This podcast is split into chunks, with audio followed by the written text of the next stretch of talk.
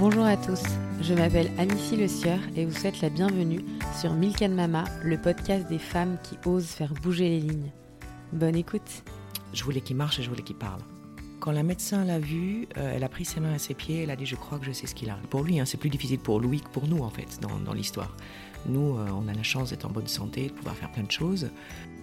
Et puis, c'est une, une roue de la fortune, moi je dirais, euh, ça peut tomber sur n'importe qui. Ça te fait grandir, ça fait grandir tous les gens autour de nous. Donc j'ai toujours estimé que j'étais heureuse et que j'avais de la chance. Dans cet épisode, Marianne nous raconte le jour où sa vie a pris un tournant étranger lorsqu'elle a découvert la maladie de son troisième enfant, Louis. Au bout d'une année de recherche, grâce à une chercheuse étonnante, Marianne a pu mettre un nom sur la particularité de son petit Louis atteint du syndrome de Pitt Hopkins. Dans ce témoignage, elle nous raconte comment elle a décidé de ne pas trop en savoir au départ pour se préserver et avancer en douceur vers le vaste monde du handicap. Elle nous parle de la prise en charge des enfants handicapés en France et des différentes approches thérapeutiques dans le monde. Marianne a beaucoup voyagé et travaillé à l'étranger. Elle a une connaissance et une ouverture sur le monde qui lui a permis de voir comment les autres étaient stimulés au-delà de nos frontières. On parle de l'importance de sa famille, de ses amis et de son activité professionnelle pour puiser toute l'énergie nécessaire pour tenir face à la complexité d'un quotidien pas comme les autres. Elle nous raconte toute la logistique d'une organisation d'une semaine de vacances avec un enfant handicapé et l'organisation de la vie de Louis en général. Lors de cette interview, j'ai complètement lâché le fil de mes questions, tant la force, l'humilité et l'amour des autres et de la vie de Marianne m'ont absolument décontenancé. Marianne parle de chance et de personnes extraordinaires durant tout son témoignage. J'étais ébahie par tant d'altruisme. Marianne a une capacité à ne voir que le côté positif des choses et une reconnaissance sans limite envers toutes les personnes qui ont traversé son chemin depuis la naissance de Louis. Merci de mettre en lumière l'importance de toujours croire en ses rêves de se donner les moyens d'y arriver et de toujours voir le soleil derrière les nuages. Je me tais et vous laisse découvrir ma conversation avec Marianne. Bonjour Marianne. Bonjour. Merci beaucoup d'avoir accepté mon invitation dans mon podcast. Avec plaisir. Est-ce que tu peux te présenter, nous dire euh, qui tu es et d'où tu viens? Alors, je m'appelle Marianne Dernis, euh, je suis belge d'origine, j'habite à Paris depuis quelques temps. Quoi dire d'autre Voilà, je suis une maman de trois enfants. On a un petit peu baroudé avant d'atterrir sur Paris. Mon mari est français. Donc tout s'explique finalement. Et voilà, j'ai des enfants. Alors j'aime bien dire que j'ai trois enfants extraordinaires. Il n'y en a pas juste un. Et puis bon, j'ai un mari qui est extraordinaire aussi, je suis obligée de le dire. Mais euh, voilà, on s'est installé en France en 2005, après avoir fait euh, les Pays-Bas, l'Angleterre. Et, euh, et là, on est un peu tanké, je vous expliquerai pourquoi. Est-ce que tu peux nous raconter dans quoi tu travailles? Oui, je travaille dans la finance. C'est une vocation depuis toute petite. J'ai fait donc une formation économie puis finance et je suis rentrée dans, dans les institutions financières à l'étranger, Amsterdam euh, entre autres, et puis euh, Londres, euh, Belgique et, puis Paris. Et en fait, c'est un job qui est assez flexible dans le sens où bah, il y a des institutions financières un peu partout. Et quand tu parles les langues, bah, par définition, tu trouves de boulot. C'est un peu mon atout. Est-ce que tu peux nous raconter l'arrivée de tes enfants? Alors on en a eu un à Bruxelles. donc Victor est né en 2003 à Bruxelles. Alors euh, voilà, on, avait, on venait juste de décider qu'on voulait pas d'enfants parce que euh, voilà, on se disait mais qui va s'en occuper? On est tous les deux quand même assez carriéristes. J'ai un mari qui bosse énormément et moi je me disais bah, je vois pas pourquoi moi je devrais m'en occuper. Et puis voilà, à force de dire qu'on n'en voulait pas, il y en a un qui est arrivé. Donc c'était une belle surprise. On a neuf mois pour se préparer, donc voilà, on était tous les deux ravis. C'est vrai que la Belgique est assez pratique parce qu'on avait voilà des grandes maisons, des nounous, euh, mes parents pas très loin. Donc euh, voilà, premier enfant euh, assez facile, en tout cas pour l'accueil et pour monter en puissance après. il s'appelle comment? Victor. D'accord. Il a quel âge aujourd'hui? Il va avoir 21 ans samedi. Ok. Et donc après, tu t'es dit, bon, bah, pourquoi pas en faire un deuxième? Et après, bah, une fois que tu es dans les couches, t'enchaînes. Ouais, c'est un peu le concept. Après, il y a Charles qui est venu. Euh, on, a déménagé, on était en Angleterre à ce moment-là. Donc, il a été créé en Angleterre et délivré en France. C'était je crois qu'il y a à peu près un peu plus de deux, ans entre les deux, donc euh, il a 18 ans aujourd'hui. Deux caractères opposés qui n'ont rien à voir, assez étonnant. Un petit garçon adorable, je crois que tu vas peut-être pouvoir le croiser tout à l'heure. Et après, tu as voulu faire un troisième? Et après, alors moi je voulais en faire 10, donc, euh, donc j'adorais ça. Mon mari est enfant unique, moi j'ai juste une sœur et on a toujours été euh, très envieux des grandes familles euh, quand on arrivait dans les maisons de copains où il y avait des enfants partout. Et Louis est arrivé donc deux ans après, un peu moins, même 18 mois après Charles. Alors c'est un peu compliqué parce que je venais de changer de boulot. Donc je leur ai dit, bah, si vous voulez, je, termine ma période d'essai, j'accouche et puis je reviens. Et ils m'ont dit, mais non, pas du tout. Euh, voilà, tu, euh, tu as droit à un congé de maternité. Donc, euh, donc j'ai dit, bah, écoute, normalement, si tout va bien, je suis de retour dans trois mois, même si j'ai droit à un peu plus. Et voilà, et là j'ai dit si tout va bien. C'était un peu le truc à pas dire. Et là, tu avais quel âge à ce moment-là ben, Je devais avoir 29 ans pour Victor, donc je devais avoir 30, euh, voire un petit 34. Et du coup, est-ce que tu peux nous raconter ta grossesse et l'arrivée de Louis? Alors, grossesse tout à fait normale. Arrivée de Louis, peut-être. Euh, alors, alors c'est assez marrant parce que les, euh, les périodes de maturation d'un enfant diffèrent d'un pays à l'autre. Donc, ah. euh, donc voilà, donc tu es en Belgique, tu es supposé accoucher à telle date, et puis tu passes la frontière et tu es supposé accoucher dix jours plus tard. Donc c'est assez étonnant. Donc d'après la norme française, il est arrivé à peu près deux semaines à l'avance, qui était peut-être un, voilà, un petit signe. J'étais à euh, la maternité dans le 15e, euh, Sainte-Félicité, c'est ça ou Sainte-Félicité Sainte-Félicité. Sainte-Félicité. Donc euh, voilà, j'avais accouché de Charles là-bas et donc c'était assez évident d'avoir Louis. Et puis il y a quand même un bon. voilà, la seule chose que j'avais regardé, c'est est-ce qu'il y a du post-op pour, le, pour les bébés dans, le même, dans le même institut. Un service néonat. voilà, exact. Donc voilà, naissance normale. Euh, moi, je l'ai toujours trouvé un peu jaune. Euh, je trouve qu'il avait une petite jaunisse, mais bon, il y a souvent des enfants qui ont la jaunisse à la naissance. Ils, checkent ce point-là. Ça n'avait pas été détecté par les médecins. J'ai quand même insisté, mais on voilà, on m'écoutait pas. Et puis, il, est né en juin, donc on est parti en vacances en été. Et en rentrant des vacances, on a eu un été cool, donc ça c'est quand même bien. Et c'est vrai que voilà, la rentrée a été un peu sportive parce que le médecin m'a dit Mais il est jaune cet enfant. je dis Ah, bah, je vous le dis depuis deux mois. Donc euh, là, on a commencé à chercher. On a été piloté ou aiguillé assez rapidement sur euh, Kremlin-Bicêtre, où on a eu un super professeur qui l'a pris en charge pour la jaunisse, mais qui était finalement pas, l'origine, mais une conséquence. Et en fait, le monde, alors le monde, le monde des, spécialistes et en, tout cas de la pédiatrie ils se parlent entre eux en France, donc ça c'est quand même bien. Donc euh, Kremlin Bisset et Trenecker avaient des bonnes passerelles de communication. Ça manque un peu sur l'étranger. Donc c'est vrai qu'une fois que tu as choisi une prise en charge dans un pays, tu es un peu bloqué. Et au début, tu te dis, bon, bah, il faudrait peut-être que j'ai des autres avis, mais après c'est compliqué pour le suivi. Donc on a eu Kremlin Bicêtre qui nous a pris en charge pour euh, donc une problématique de bilirubine avec des médicaments à prendre, etc. Et puis comme on s'est vu que c'était pas, voilà, ça se réglait pas aussi facilement que prévu, on a été aiguillé sur Necker et là on est tombé sur euh, la ponte en question, sur la recherche génétique qui avait euh, détecté le syndrome de Pitt-Hopkins. Donc euh, Pitt-Hopkins, c'est le syndrome de Louis. Louis était le plus jeune enfant avec cette étiquette sur sa tête. Donc on a quand même eu énormément de chance. On n'a pas été chamboulé d'un hôpital à l'autre, d'un test à l'autre, etc. On est tombé sur la nana qui, en collaboration avec un médecin allemand, ont fait de la recherche sur bah, ce fameux syndrome qui avait été décrit par un médecin aux États-Unis, en se disant il y a quand même énormément d'enfants qui ont ces symptômes-là. Et donc, ils se sont rendus compte en faisant des études génétiques que bah, ces symptômes-là, qui étaient décrits, correspondaient à une délétion sur le chromosome 18, qui est donc la maladie de Louis, et qui finalement, euh, alors on croyait que c'était une maladie extra rare. Bon, il y en a un autre dans l'école de Louis, donc euh, voilà, on se rend compte qu'il y en a quand même voilà, c'est des maladies rares, mais finalement, euh, c'est peut-être un mauvais nom, parce qu'on se sent un peu isolé quand on a une maladie rare, et puis on se rend compte qu'en fait, il y, en a, il y en a quand même beaucoup. Il y en a beaucoup en France? Alors, j'ai pas le nombre exact en France, mais oui, il y, en a quand même, euh, il, y en a, il y en a quand même une bonne partie parce qu'après, tu te fais un peu challenger par les médecins sur on a besoin des parents pour créer une association parce que du coup, vous pouvez faire des lobbies pour les groupes pharmaceutiques. Voilà, après, il y a tout un espèce de rouage qui se met en route. Euh, donc oui, oui, il y en a, on a un, un, groupe Facebook qui marche assez bien avec des, des astuces surtout de, de confort. Donc c'est plus du partage d'expériences.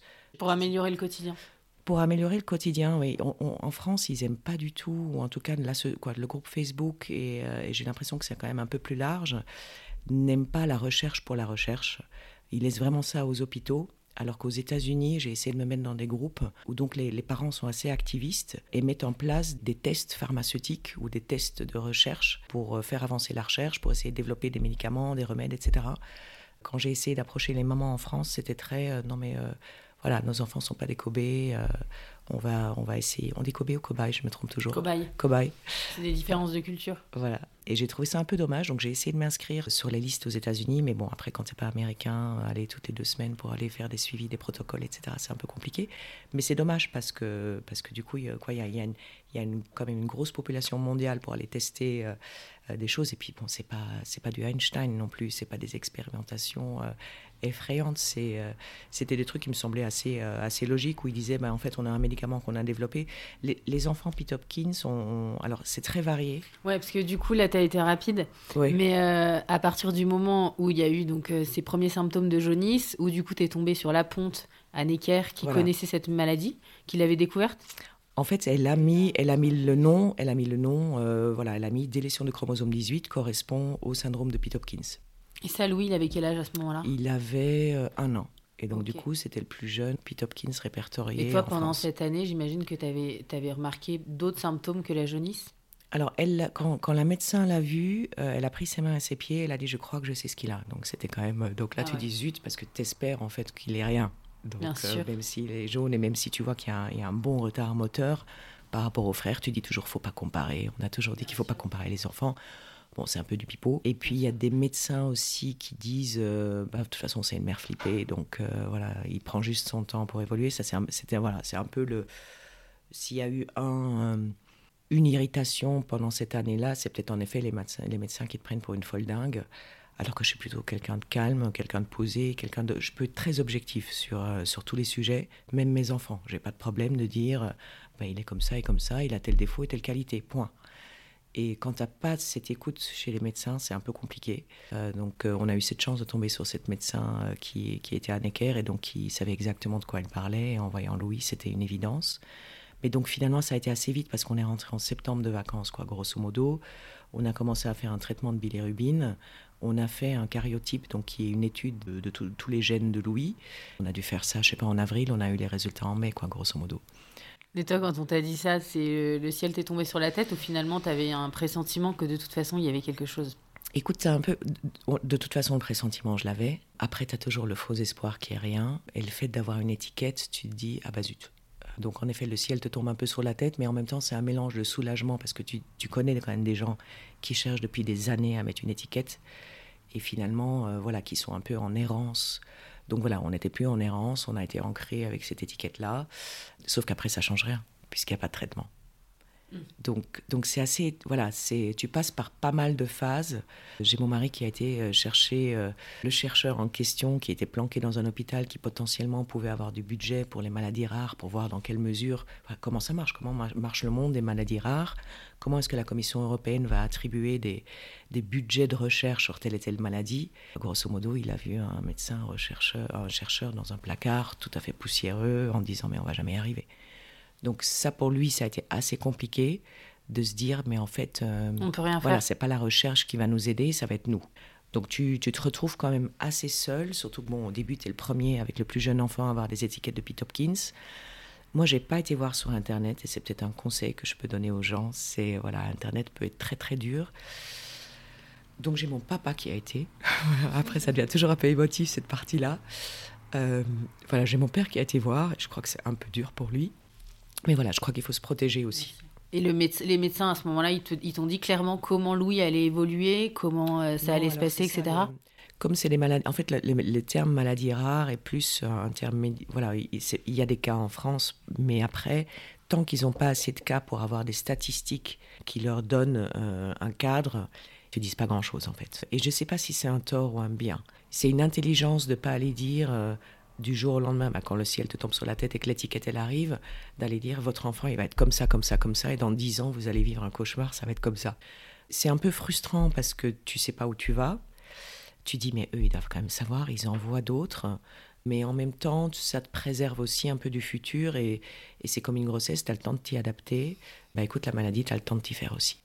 Donc c'est un peu, voilà, c'est un peu, ça, ça vient par étapes. La fourchette des Pete Hopkins, c'est des enfants, et quand il y a des enfants, moi Louis en particulier ne, ne parle pas et ne marche pas, il y a des enfants Pete Hopkins qui, qui parviennent à s'exprimer et qui parviennent à marcher.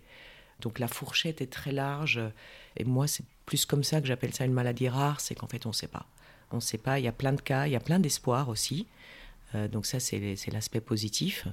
Et du coup, sur Internet, ben, en général, on va voir les mauvais cas et les cas les plus désespérants et désespérés. Voilà. Donc, euh, donc j'ai évité ça. Je me suis, j'ai essayé de me préserver un peu. Est-ce que tu peux nous raconter du coup les particularités de cette maladie?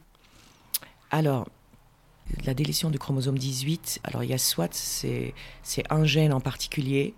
Et soit il y a tout le gène qui est effacé euh, du cryptage, je dirais, soit il y a une partie du gène. Et donc ça va déterminer aussi pas mal la maladie ou, les symptômes de, l'enfant. Moi, pour Louis, on nous avait dit s'il fait pas de crise d'épilepsie avant 3 ans, il va pas en faire. Il a commencé à en faire à 3 ans. Tu vois, donc donc c'est pas plus mal non plus de de pas trop avoir de tant qu'ils savent pas vraiment. Tu vois c'est un des rares trucs qu'ils ont dit et ils se sont plantés là-dessus parce qu'en fait euh, c'est l'éventail est très large des, des, effets secondaires. Donc Loulou il ne marche pas. Alors j'avais réussi à le faire marcher. Euh, on a un peu fait un marathon du, euh, de la thérapie au début parce que tu fuis un peu là-dedans.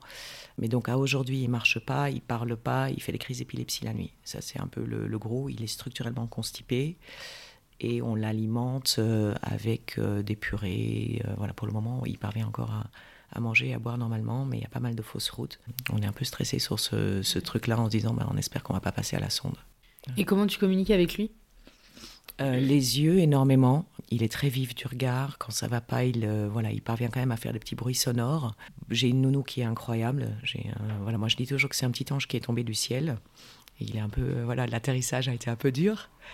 Euh, et, on a une super nounou, vraiment.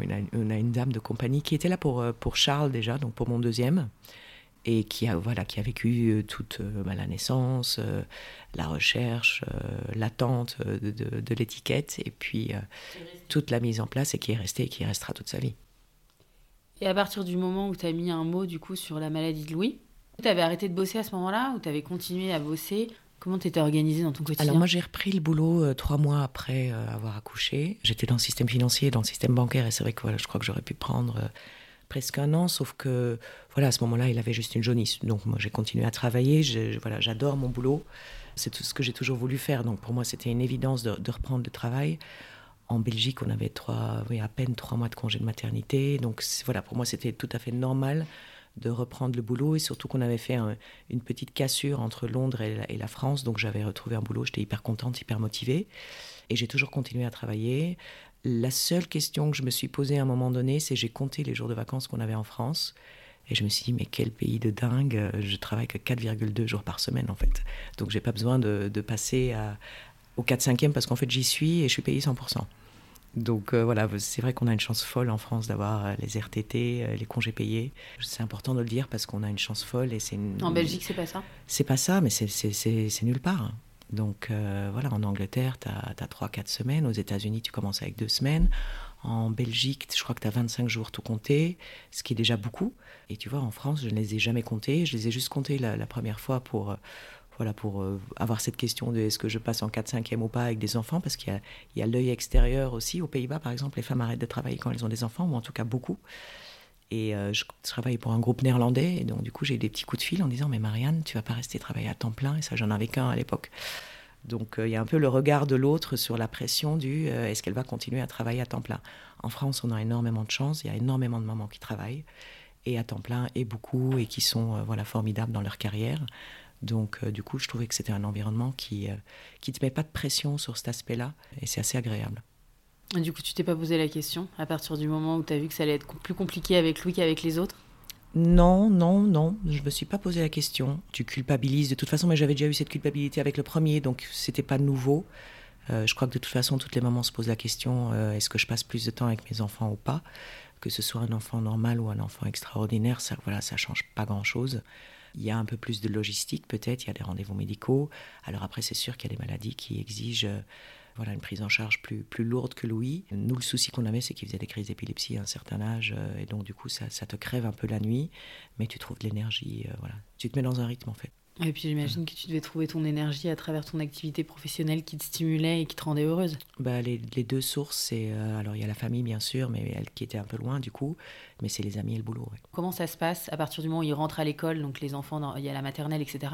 Comment ça se passe au, au niveau d'enfants comme Louis? Alors ça, c'est peut-être mon deuxième conseil. Donc le premier, c'est n'allez pas sur Internet. Et le deuxième, c'est vous accrochez pas à l'école si c'est inenvisageable pour votre enfant. On a eu une chance incroyable d'être euh, tombé sur euh, Trotte Lapin, qui est une crèche qui mélange en fait des enfants euh, normaux avec des, enfants handicapés. Donc il y a deux tiers d'enfants normaux et un tiers d'enfants invalides, avec des cabinets médicaux qui sont reliés à cette crèche. Quoi. C'est, quelque chose de formidable. C'était dans le 15e, à l'époque ça existait, je crois que ça existe encore. C'est une petite structure qui avait différents points de chute comme ça Et du coup, c'est très bien pour les parents aussi. Alors, c'est extraordinaire pour les enfants, bien sûr. Mais c'est bien pour les parents parce que ça normalise un peu la chose. Donc, on ne tombe pas du jour au lendemain dans des instituts et dans le monde de l'handicap. Donc, on y va graduellement. Et en fait, ça préserve énormément les parents et les frères et sœurs, du coup, qui viennent voir la crèche de Louis, etc. Donc ça, c'est plutôt une bonne chose. Et se pose en effet après la question, est-ce que je le mets en petite section ou pas? On a assez rapidement... Euh, alors c'est compliqué hein, quand tu as euh, tous les enfants de tes copines qui font la rentrée scolaire, tu vois toutes les photos des petits, des petits bonshommes avec leurs petits sacs à dos, euh, les filles avec les petites couettes et tout, et qui se préparent pour aller à l'école pour faire leur rentrée scolaire, et toi tu dis, bah ce ne sera pas pour moi. C'est voilà, une, période, une période un peu dure, mais, mais après, on a eu une chance de d'être basculé en fait de Trotte-Lapin. Il y avait un institut qui ouvrait ses portes dans le 15e qui s'appelle Saint-Jean-de-Dieu à Paris. C'est une grosse structure, ils ont, ils ont des instituts un peu partout en France. Et donc ils avaient euh, répondu à un appel d'offres, il y avait une nouvelle installation qui, euh, qui venait d'être terminée, donc ils avaient besoin d'enfants. On est tombé sur, euh, sur un des rares instituts, je crois qu'il y avait de la place, parce que c'est, voilà, je crois que c'est extrêmement compliqué de trouver des places. Alors moi, je trouvais que Loulou était un peu jeune, mais bon, après, voilà, il y a une place qui t'est offerte. Et là, par contre, tu bascules dans le monde de l'handicap, donc c'est un peu dur. Je crois que mon mari a toujours difficile d'y aller, encore aujourd'hui. Euh, là, il avait quel âge à ce moment-là? Il avait, euh, il devait avoir 5-6 ans. Donc c'était le plus petit. Et voilà, il y est encore toujours. Bon, après, il faudra qu'on change, mais ça, ce sera la prochaine étape. Voilà, là, tu bascules vraiment dans le monde de l'handicap avec euh, des handicaps très différents, des handicaps qui sont euh, lourds et légers, euh, des enfants qui peuvent crier toute la journée. Quoi. Voilà, c'est quand tu rentres là, tu as l'impression d'être dans la cour des miracles. Mais et donc le personnel est totalement extraordinaire. Quoi.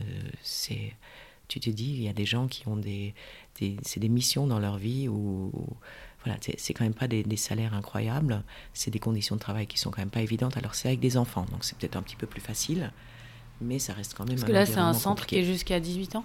Alors c'est un centre qui, qui, offre plusieurs choses, qui offre euh, euh, donc il y a une école pour, pour enfants handicapés, donc tu as toujours l'espoir que ton dossier va être pris euh, dans l'école pour les enfants un peu moins handicapés, euh, ce qui est totalement ridicule. Mais bon, voilà, on a déposé le dossier pour les deux en essayant voilà, de, de, de, se voiler un peu la face. Tu vois, tu voiles toujours la face en disant non, mais mon enfant est moins handicapé que les autres. C'est un peu ridicule ce discours.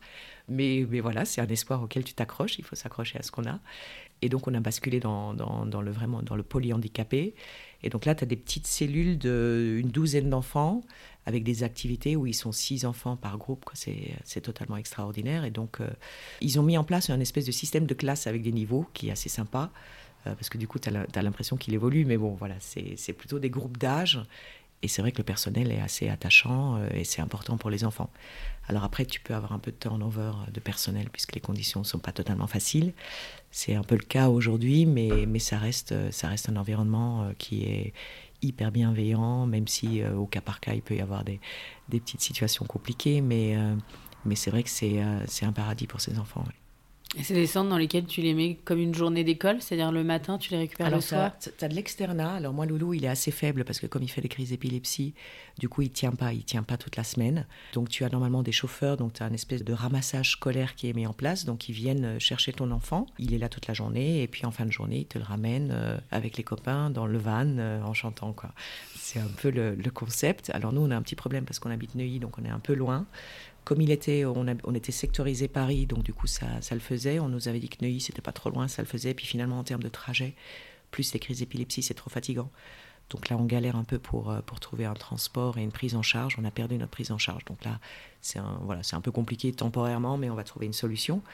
Et donc, il y va trois jours par semaine, lundi, mercredi, vendredi. Et c'est génial parce qu'il fait plein de trucs. Quoi. Il y a des activités, il y a des ateliers. Alors, c'est pas, euh, c'est pas des excités de l'agenda non plus. Il y a euh, l'heure d'arrivée, ça doit durer une heure. Il y a l'heure du change, ça doit durer une heure. Il y a l'heure de la collation, ça doit durer une demi-heure. Voilà. Donc, les, les, les Tout est très il y a un rythme. Il y a un rythme qui, à mon avis, leur fait du bien. Moi, ce que j'ai adoré, c'est de pouvoir dire à Louis, bah, écoute, toi aussi, comme tes frères, maintenant, tu vas à l'école. Donc c'est important de normaliser, et aussi pour les frères, parce qu'il y a aussi, on a pas mal parlé de Louis, mais il y a aussi le regard des, des frères sur, euh, sur leur petit dernier. Et du coup, voilà, de se dire, bah, Louis va à l'école comme toi, alors c'est une école spécialisée, mais voilà, c'est important. Euh, il reste pas avec maman tout le temps, il a, il reste pas avec Léontine, euh, il a aussi son école, son institut, ses copains. Voilà. Donc ça normalise un peu la chose aussi, et c'est vrai que c'est des, des, structures qui sont formidables. Il y a des kinés sur place, il y a des orthophonistes sur place. Euh, on a une chance folle d'être en France. Alors après, Malheureusement, les orthophonistes ne vont pas travailler dans des instituts ou très peu parce qu'en libéral, elles font les devoirs pour les enfants de riches bourgeois et elles sont bien plus payées, quoi, bien mieux payées. Donc c'est un peu le, souci, c'est de trouver du personnel. Des orthophonistes dans les instituts. Il manque, euh, ouais, il y a un manque criant de, de kinés, d'orthophonistes. Donc, euh, donc, alors que la structure euh, et le budget leur sont attribués, tu vois. Mais, mais c'est vrai que c'est pas les mêmes salaires qu'en libéral. C'est un peu le problème. Et comment tu gères du coup pendant les vacances scolaires alors donc en plus dans, donc à Saint-Jean-de-Dieu ils ont créé pour relayer un peu les parents ils ont créé un internat donc tu peux le laisser euh, une nuit de temps en temps. Alors non, on peut pas parce qu'avec les crises d'épilepsie, j'ai pas le cœur. Euh, mais voilà, ça soulage pas mal de parents. Il faut savoir qu'il y a pas mal de, familles monoparentales avec des enfants handicapés. Euh, et je crois que c'est des ça. voilà, je crois que c'est vraiment des personnes qui sont incroyables, qui ont beaucoup plus de mérite que les couples. Tu vois, quand, quand c'est deux, c'est quand même, ça n'a rien à voir. Et donc, les vacances, ils ont une semaine sur les deux. Comme il y a deux semaines, voilà, les vacances scolaires en France sont avec deux semaines. Et souvent, l'Institut est ouvert une semaine.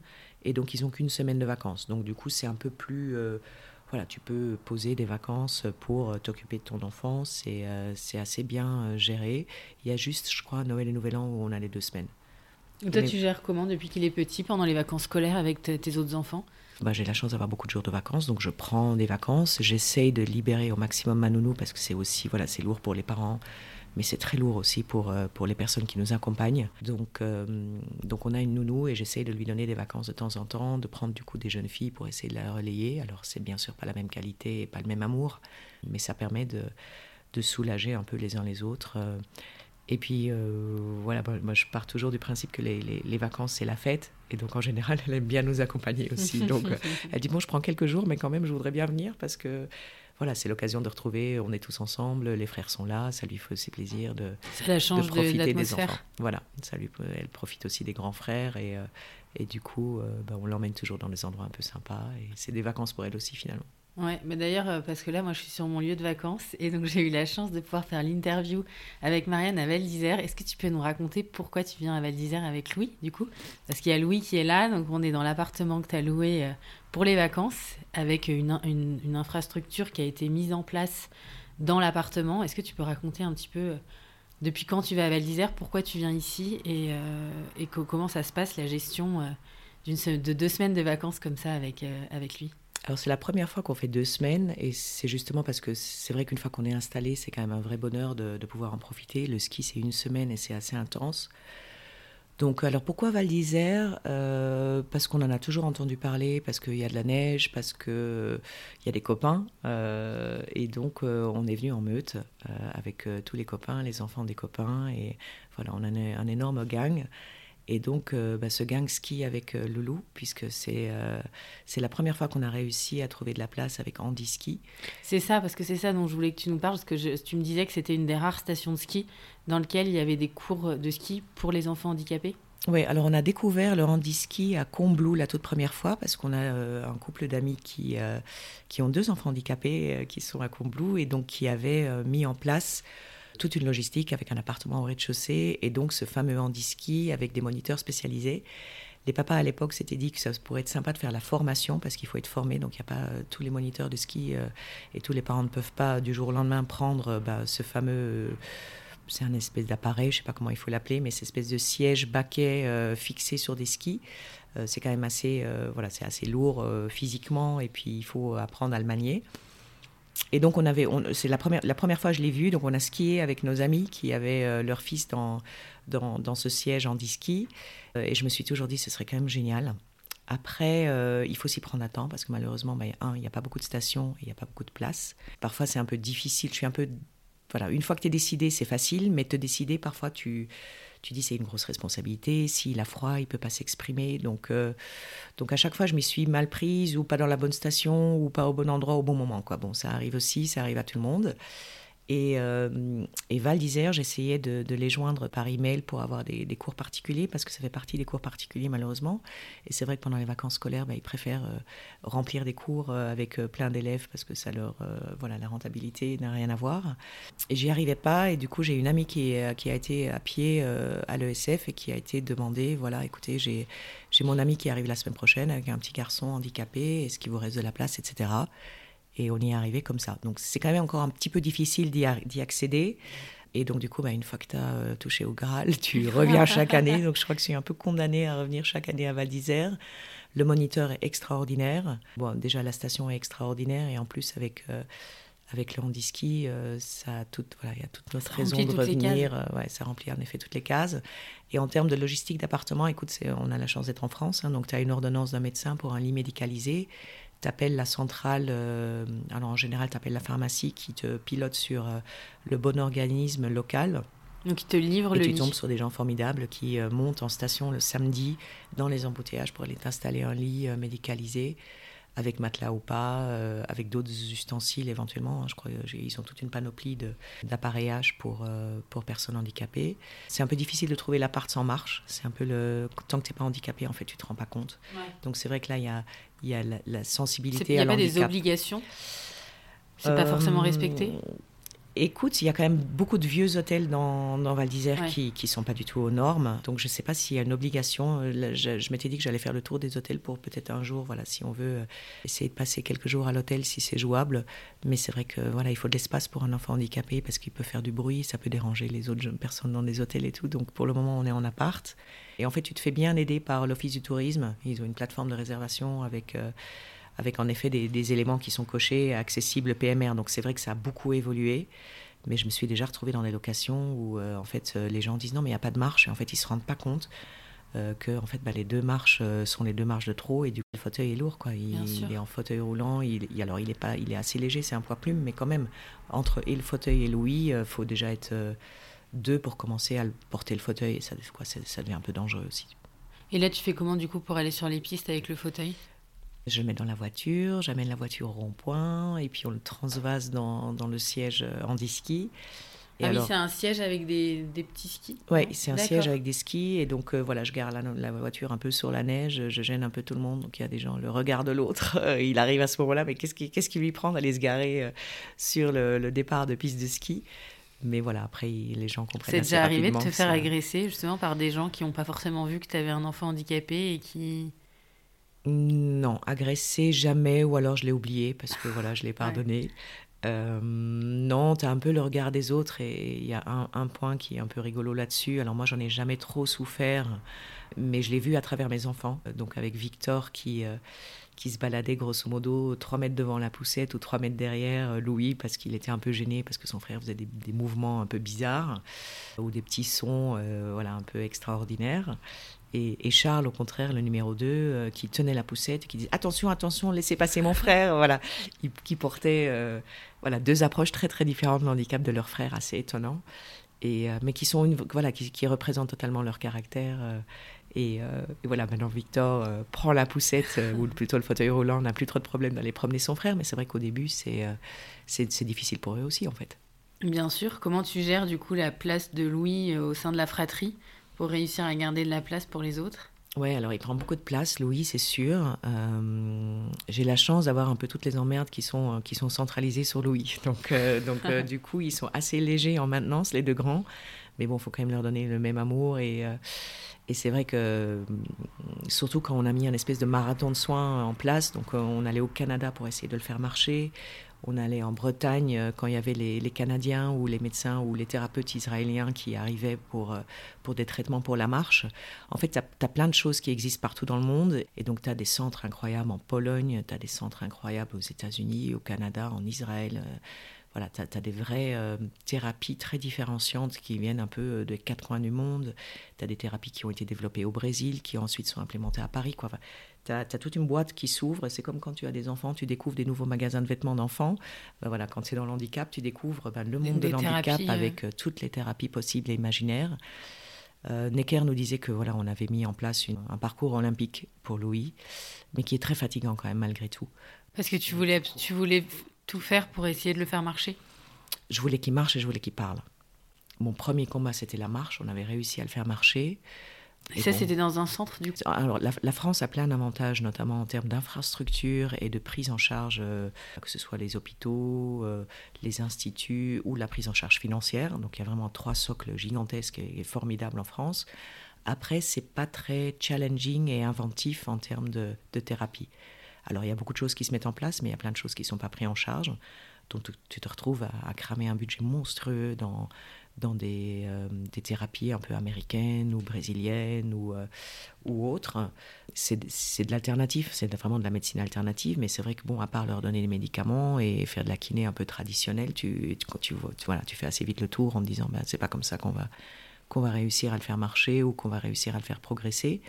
J'ai une maman qui m'a dit un jour, l'approche en tout cas aux États-Unis, est très différente parce que dès qu'ils sentent une différence, ils vont sortir l'enfant du système, ils vont le booster euh, pour essayer de, le remettre à niveau, et après ils vont essayer de le réinjecter dans la vie euh, normale, si on peut dire comme ça. En France, c'est l'inverse.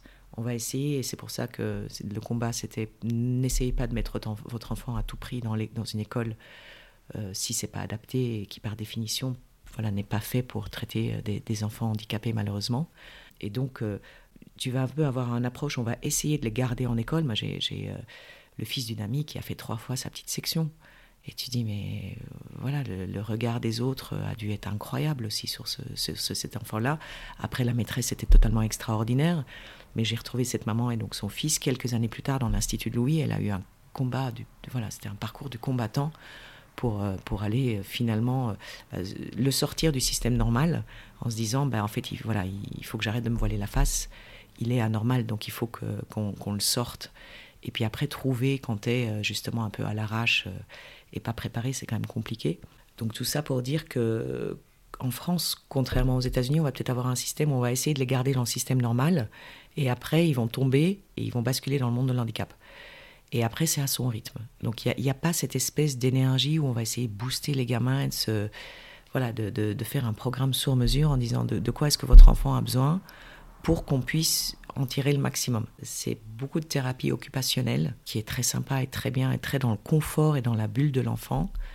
Mais. Euh, Pas dans la stimulation. Ouais, moi, je suis, euh, voilà, moi j'aime bien challenger les choses, j'aime bien bouger, j'ai énormément d'énergie. Et je trouvais que ça manquait. Donc, du coup, on avait fait un parcours de combattant en parallèle. Sauf que tu crèves tout le monde, en fait. La nounou était crevée, Loulou était crevé, moi aussi. Mais voilà, on ne se rendait pas compte. Et c'est vrai qu'on a réussi à faire des choses, sauf qu'à un moment donné. Euh, tu dis qu'est-ce que je fais? Est-ce que je déménage ou est-ce que je reste en France? Il y a quand même aussi ce gros, euh, cette grosse question-là. Quand tu as trouvé un institut qui est capable de, ou une thérapie qui, euh, qui te fait des promesses, en France, on fait pas de promesses, mais du coup, il y a moins de déception aussi. Aux États-Unis, ils sont, voilà, quand il va, ils te, hyper challenging. Ils te secouent, hein, ils te secouent, euh, et ton gamin et toi. Et du coup, c'est agréable parce que tu te sens porté. Après, la déception peut, peut être grande aussi, mais, mais c'est vrai que que l'approche est complètement différente et tu as, des gros, voilà, un, gros questionnement. Nous, il y a un moment donné, on se disait est-ce qu'on bouge toute la famille au Canada pour faire marcher Louis ou est-ce qu'on reste en France? Voilà. Parce qu'au Canada, ils ont des.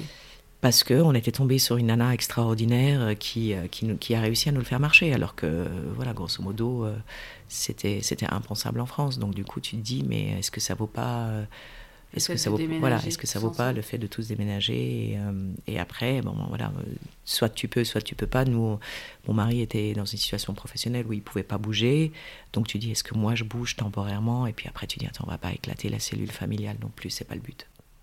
Bien sûr. C'est quoi le, le plus difficile à gérer dans la différence de Louis? Je sais pas si c'est difficile. Alors moi, pour revenir, donc je te disais en, début que j'ai trois enfants extraordinaires.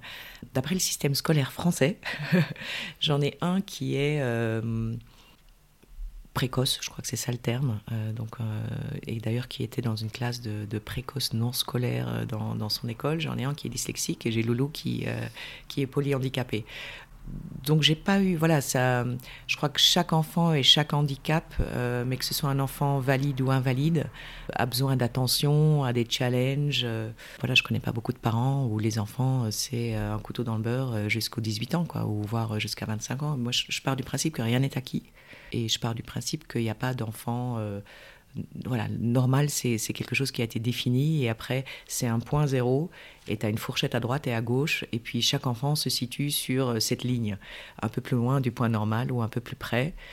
Et finalement, je trouve qu'on a eu beaucoup de chance avec Louis aussi parce que même si par rapport à un enfant qui est plus près du point du milieu, euh, le point normal, c'est vrai que il, demande beaucoup d'énergie et, euh, il est très différent, il y a bien pire.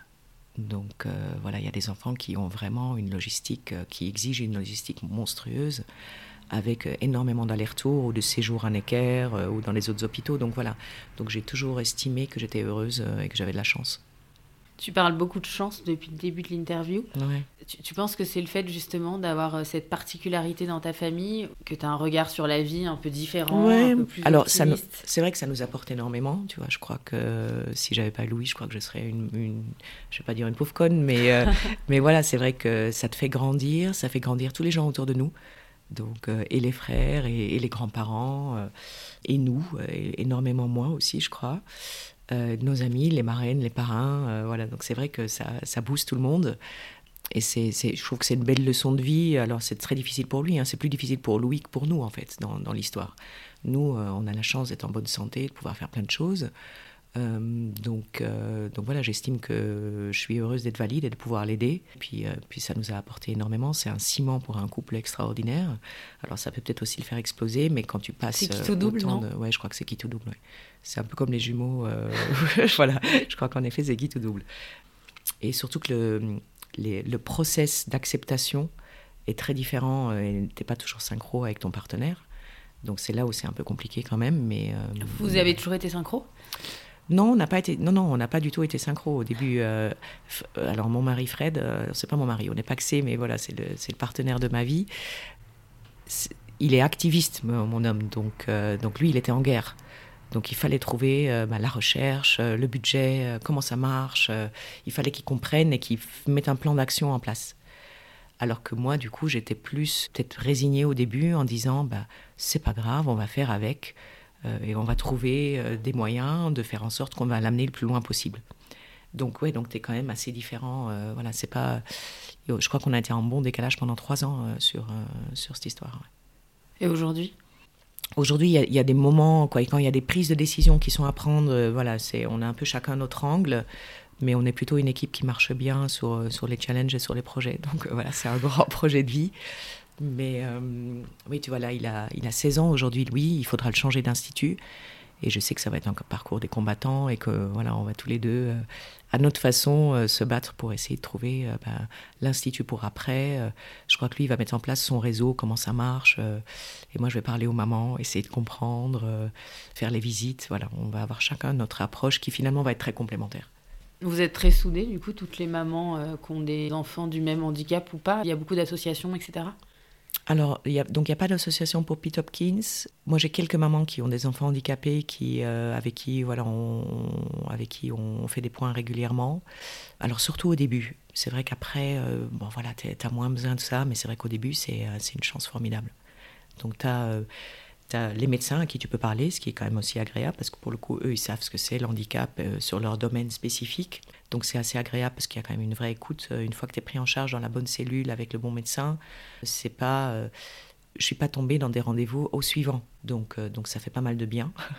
Et puis oui, les mamans, en fait, les, mamans des enfants handicapés ou même des, copines qui ont des enfants. Euh, voilà, c'est bien aussi d'avoir des amis qui ont des enfants qui sont pas du tout handicapés, qui ont plein de problèmes. Du coup, t'écoutes et tu dis ah bah tiens, bah, ça normalise euh, la chose. Voilà, je suis très pour normaliser les choses. De toute façon, le handicap fait partie de la vie. Et puis c'est une, une roue de la fortune, moi je dirais, ça peut tomber sur n'importe qui. Et puis à n'importe quel âge aussi. C'est pas parce qu'on est né, euh, on est né valide que, que voilà qu'on peut pas devenir invalide dans la vie. Donc euh, donc j'ai un épisode qui est assez étonnant où euh, à l'époque où j'étais encore en Belgique, alors je fais un peu, je, retourne 20 ans en arrière.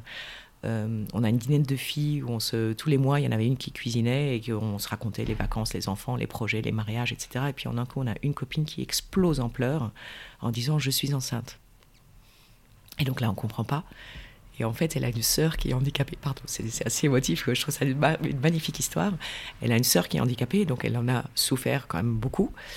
Et euh, elle avait tellement peur qu'elle allait euh, voilà, avoir un enfant handicapé, puisqu'elle l'a vécu au quotidien pendant toute sa vie. Et, euh, c'est assez étonnant parce que moi, je me souviens de cet épisode-là, et autant d'années après, quand, quand, Louis est arrivé, je leur ai dit, mais est-ce que tu te souviens de, ce dîner qu'on a eu? Et, et du coup, euh, les copines se souvenaient plus. Et moi, ça m'avait percuté parce que, parce que du coup, voilà, la roue a tourné. La roue a tourné, donc ça fait partie des vies des uns et des autres. Après, quand le sort s'acharne sur une famille, c'est un peu compliqué. Mais voilà, on a la chance, c'est le troisième enfant, c'est pas le premier. Donc voilà, ça normalise pas mal les choses. Et euh, in fine, tu dis, bon ben voilà, c'est la vie. T'as jamais été dans cette guerre, dans cette guerre-là? Pourquoi moi? Non, jamais. Non. Mais non, je me suis jamais dit pourquoi moi, justement parce que je me suis dit, bah, je suis contente que c'est pas elle. Et qu'est-ce que tu peux dire justement par rapport au regard des autres?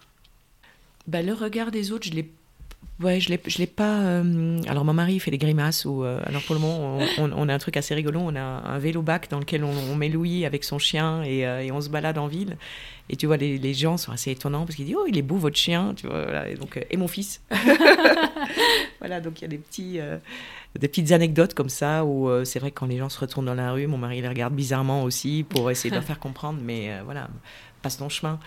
Donc, moi, moi, je, je le vois même pas. J'ai une capacité à faire abstraction des choses qui ne sont pas gentilles dans la vie. Donc moi, je les vois absolument pas, mais vraiment, mon mari euh, les voit bien et réagit à sa façon. Euh, donc non, le regard des autres, non, on, a pas, on est passé outre. Quoi. Tu vois, il y a un moment où euh, on n'en est plus là. C'est quoi le meilleur conseil qu'on t'ait donné? J'en ai pas eu, je crois. J'en ai pas eu parce que personne n'est passé par là. Non, je crois, tu vois, j'ai lu la question, j'ai réfléchi à la chose euh, et euh, je crois pas que j'ai eu de, de, conseils. Euh. les, gens ont quand même une intelligence de pas te donner énormément de conseils parce qu'ils n'ont pas vécu la même chose que tu vis. Et, les copines qui ont des enfants handicapés sont assez intelligentes pour pour pas donner trop de conseils puisqu'en fait chaque cas est quand même assez assez unique. Et, euh, et, si moi j'ai peut-être un conseil à donner, c'est surtout n'écoutez pas les conseils. Voilà, c'est un peu le.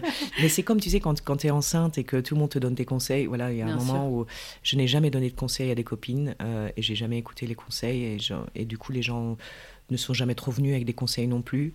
Euh, parce que bah, quand ils voient que tu gères bien, tu as plus besoin d'encouragement que de conseils en fait. Donc voilà, donc je crois que j'ai eu la chance d'avoir un environnement qui qui, nous aidait, qui nous supportait, qui n'était pas là euh, pour donner euh, euh, des conseils sur des choses qu'ils ne savent pas trop. Donc voilà. Et dans ton boulot, ils sont au courant que tu as un enfant handicapé?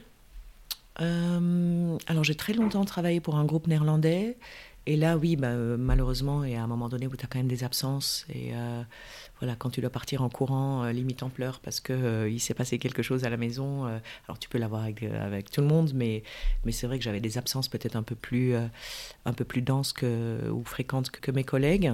Donc je l'ai assez rapidement dit. Après, il y a des gens qui sont réceptifs et, pas. Donc tu, trouves la personne à qui tu voilà. Moi j'avais trois trois dirigeants et il y en a un. je, je l'ai pas dit à tous, tu vois. Il y en a, il y en a un que j'avais choisi qui me semblait un peu plus humain à qui j'ai expliqué la situation en disant voilà, si jamais euh, je disparais, euh, je ne suis pas loin euh, et je reviens et tout va bien, mais sache que ça peut arriver.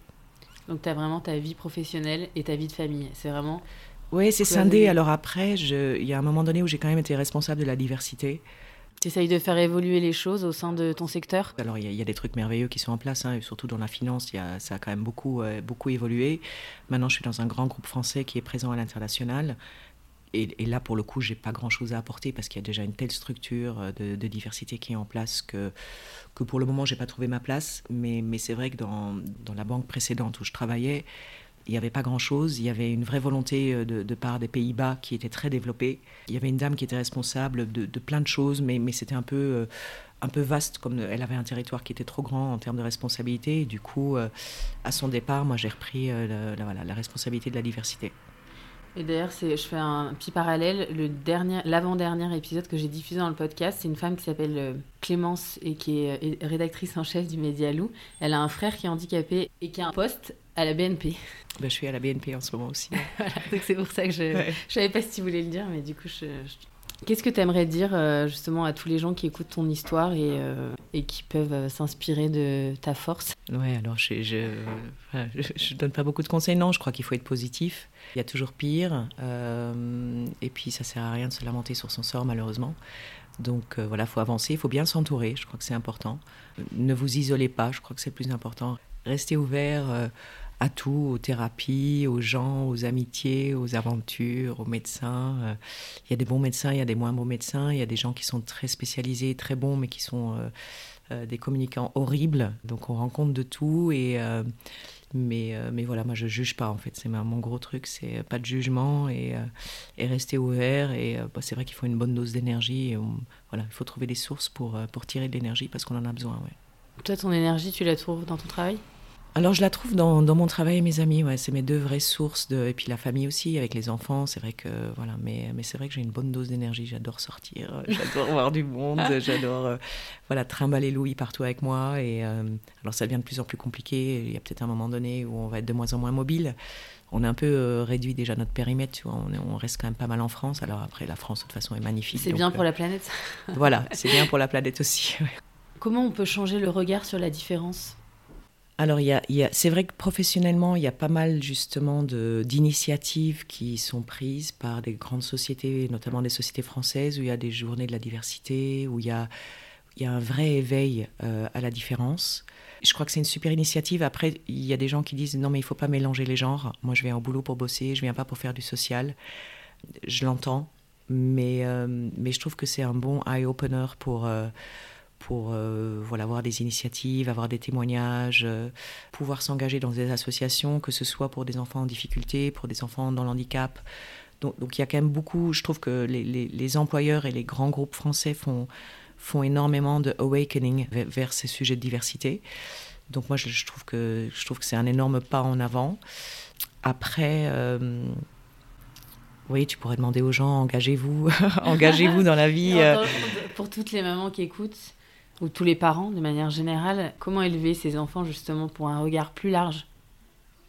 Bah, Informez-vous peut-être pour justement ces, ces, crèches dont je parlais, là, qui mélangent des enfants euh, valides avec des enfants moins valides. Il y a des structures, alors il n'y en a peut-être pas assez, mais, euh, mais peut-être un appel aux, aux, personnes justement qui ont des structures euh, ou qui gèrent ou qui veulent exploiter des structures de, de, de prise en charge de l'enfant. Voilà, pourquoi pas réfléchir à cette route-là. C'est extraordinaire comme, comme solution, vraiment. Pas. Et je crois que les, euh, voilà, tout, le monde en grandit, que ce soit le personnel, euh, les enfants valides qui y vont, les parents des enfants valides. Je crois que c'est un, ça se retrouve un petit peu dans les, dans les maisons partagées que tu vois aujourd'hui, où tu as des, personnes handicapées qui cohabitent avec, euh, avec des, des personnes valides. Je trouve que c'est des initiatives merveilleuses. Et donc, euh, s'il y a vraiment une direction qui, euh, que, que, je trouve extraordinaire et, à prendre, c'est en effet ce mélange des genres et cet apprentissage. Alors après, il y a des handicaps bien sûr qui sont trop lourds et qui ne peuvent pas être pris en charge. Mais dans la mesure du possible, voilà, si vous avez des enfants ados ou, euh, jeunes adultes, euh, ben pourquoi pas, au lieu d'aller chercher un appartement à gauche à droite, euh, pourquoi pas les engager dans des, structures comme ça pour pouvoir donner un peu de leur temps aux personnes invalides. Et je crois qu'ils vont, voilà, ils vont recevoir énormément et beaucoup plus que, que, que ceux qui vont donner et ce à quoi ils vont, ils vont s'attendre en fait. Ça m'étonne pas du tout. Il y a un message que tu aimerais faire passer aux gens qui écoutent? Non, bah, le, le, message, c'est peut-être bah, vous vous arrêtez pas à l'handicap. C'est un aspect de la vie comme plein d'autres. Et, euh, et puis, euh, trouver le côté positif de, de, tout, ça vous fait grandir. Et, c'est, euh, et puis, c'est la vie. voilà, vivez. Merci beaucoup pour ce magnifique témoignage. Bah, c'est moi, merci. Désolée, de temps en temps, j'ai ma petite voix non, qui, a, qui, a, un peu tremblé. très touchant. Maintenant, on va passer sur une note plus légère. Comme à la fin de mon podcast, à chaque fois, je pose les mots de la fin. Donc, est-ce que tu peux nous donner ton petit déjeuner? Alors là, je vais, je vais vous perdre. Je, je, mange du marmite, qui est une espèce de mixture de concentré de légumes. Sur, voilà, c'est, c'est australien, ça a été importé en Angleterre. Et euh, j'ai la chance d'avoir euh, trans, euh, transposé ça aux enfants également. Ton parfum j'ai, une amie qui un jour m'a offert un parfum de Van Cleef et Arpels. Et euh, ils sont pas très connus et c'est vrai qu'il y a voilà toutes les fragrances sont incroyables donc euh, je sais jamais exactement le nom et chaque fois que je suis dans le magasin je sais pas lequel donc j'en prends un et ils sont tous bons. C'est euh, voilà c'est euh, ça rend la vie plus légère et plus fleurie. Ton dernier fou rire. Euh, le dernier fou rire, bah, c'est avec Bérangère et ça devait être hier. c'est qui Bérangère C'est la marraine de Louis. Ah oui. Voilà. Ton l'application dont tu ne pourrais te passer. Alors j'aurais adoré avoir une application qui regroupe toutes les informations de l'handicap. Euh, voilà, je crois que ça c'est vraiment euh, peut-être un SOS sur, et peut-être qu'il en existe mais que je suis pas au courant. Et sinon, ce que j'utilise énormément, bah, c'est gens de confiance pour trouver des jeunes filles euh, extraordinaires qui ont, euh, qui ont euh, une vraie écoute pour l'handicap et qui, m'accompagnent pendant les vacances et qui rendent la vie plus jolie. Il y a Insta pour, des bêtises, mais aussi pour des recettes et pour des petites astuces. Voilà, c'est les deux, c'est à peu près les deux que j'utilise. Tes prochaines vacances alors, à un certain âge, le monde se rétrécit et euh, comme on va pas très loin, euh, moi j'adore le Cap Ferret, je trouve que c'est le plus beau, le plus bel endroit du monde. Donc euh, voilà, les prochaines vacances, ce sera cet été et ce sera dans une maison de plein pied avec mon lit médicalisé et mon loulou. Un livre alors là, je me suis mis comme objectif de lire tous les Goncourt lycéens. Ils ont, quoi, ils ont été sélectionnés. Il y en a sept qui ont été shortlistés. Euh, il y en a un qui a gagné, qui est Triste Tigre. Mais je crois qu'il faut lire les autres aussi. Donc là, je me suis mis comme objectif de, de tous les lire. Et, et, en général, moi, je, c'est, le dernier que j'ai lu qui me plaît le plus. Donc, ça, donc voilà. Donc j'en ai deux en attente là.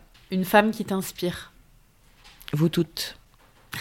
Ouais, il n'y en a pas une en particulier. Je trouve que voilà, il y a de la richesse partout et et il faut savoir l'exploiter et le voir. Moi, je trouve que toutes les femmes sont extraordinaires, donc euh, je trouve qu'il n'y en a pas une. Alors après, oui, il y en a qui ont bougé les frontières politiques, économiques, sociales, mais je trouve que voilà, on est toutes des guerrières. Ta devise? Euh, Je ne m'autoriserai jamais à être malheureuse. C'est magnifique. Merci infiniment pour votre écoute. Si le podcast vous a plu, n'hésitez surtout pas à en parler autour de vous, à vous abonner et à me mettre des étoiles ou des commentaires sur iTunes. Vous pouvez également me suivre ou me contacter sur Instagram. À très vite.